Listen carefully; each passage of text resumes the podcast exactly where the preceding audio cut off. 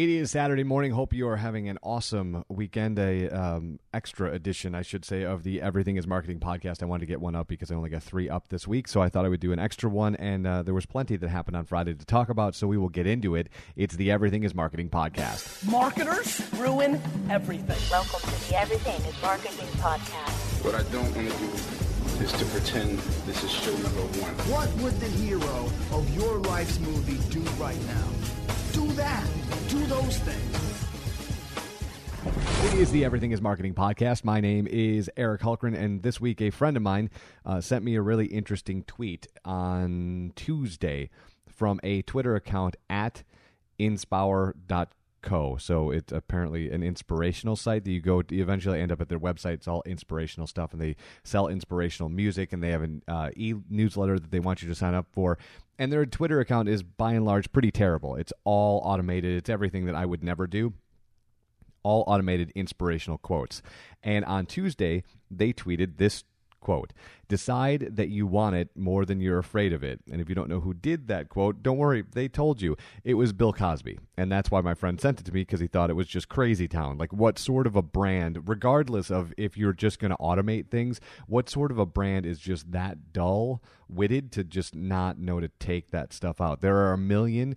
Twitter accounts that are bots like this or robots that just pump out useless inspirational quotes all day long and pretend that they've got engagement. This is one of them. However, the difference is most of those Twitter accounts are just running and rolling and rolling and rolling. This one actually clicks through to a website where they're trying to actually get people to engage. And what's really scary about this is that three people favorited it and six people retweeted it. So there's now 10 total human beings that have no idea what's going on with Bill Cosby. And then yesterday, uh, Hulk Hogan, there was a um, tape that came out in a deposition with a, a different case uh, where Hulk Hogan is talking to a friend of his and drops the uh, N word a couple of times. And this transcript is now floating around the internet. He has been um, fired from the WWE for these racist comments and has since backpedaled on people.com to say that was eight years ago. He's a different person, you know, exactly what a PR agency would tell him to do.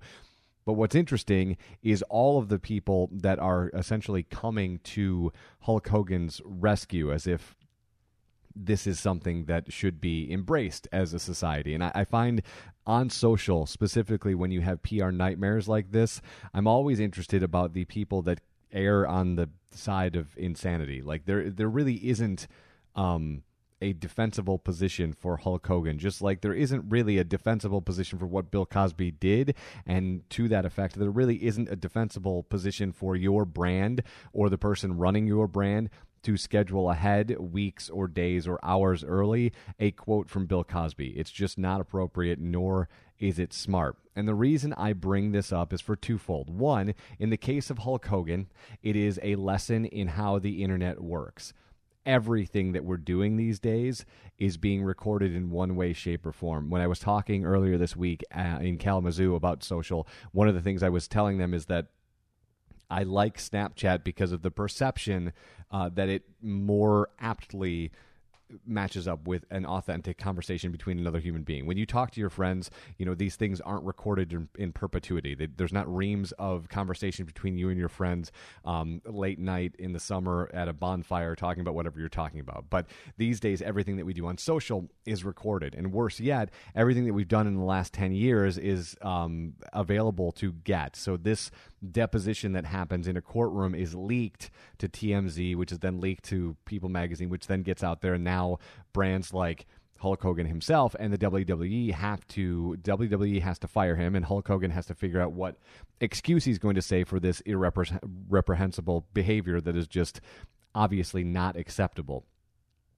And all of this is to say that in Hulk Hogan's case, or the case of the Hulk Hogan issue, um, that we need to remember that we're creating a legacy of what we're leaving behind digitally. And uh, you talk to guys like. Um, Mark Cuban, who will tell you that after eight or 10 months, you should start deleting your social posts because those posts, as they get older and older and older, can be taken out of context and create problems for you down the road. And that might be something that works for you and something that you should chase down and maybe investigate. In this particular case of this other Twitter account, I, I think two things. One, you have to pay attention to what's going on in the world and adjust your social strategy accordingly. If you are somebody who quotes wildly from one individual and that individual ends up doing something horrible, guess what? You need other quotes. It doesn't matter how smart those qu- quotes were. This person is not a person of interest at this point and damaging to your brand. Better use of your time is to not automate everything on your Twitter account. I've said this a million times. I'll say it one more time. If you are on Twitter and you're automating everything, please get off of Twitter. There is no place for you on Twitter if you're not going to be by the phone, so to speak. Twitter is something that you have to engage with, you have to cultivate, and you have to be on there constantly talking to people and asking questions and interacting with people. Tonight, uh, there's a UFC on Fox in Chicago, so I'll be on my Twitter account going back and forth with people about what's going on in the fights because that's where I want to be and that's what I want to do and that's what Twitter has done for me. It's a very powerful tool to connect with that MMA community who's wildly busy especially on fight nights on uh, Twitter. So make sure today that if you're doing anything, you're putting up any uh, content, which you should, it's a weekend, you should always put up some new content, that you're manning the store, so to speak. Take time for yourself. Everybody needs to recharge. It's summertime. You should go out, grab a beer, check out the beach, whatever it is you're going to do. But if you're putting content up there, you need to make sure that you're paying attention to what the content's doing and responding accordingly. And if you can avoid scheduling things that might get you in trouble, this particular instance with the Bill Cosby quote is exactly why I tell you to watch scheduling. Because if you're not paying attention, this thing will pop up and then somebody will start talking about you on a podcast and there you go. And speaking of podcasts, the cast party coming up on Tuesday at Celebration Cinema in Lansing and in Grand Rapids. Five of the uh, most popular podcasts on the planet going to be doing their thing live in theaters across the country. Should be a very cool thing. If you're not in Michigan, just type in cast party. You can see where it's going to be showing near you. Have an awesome weekend. We will talk on Monday. It is the Everything is Marketing podcast.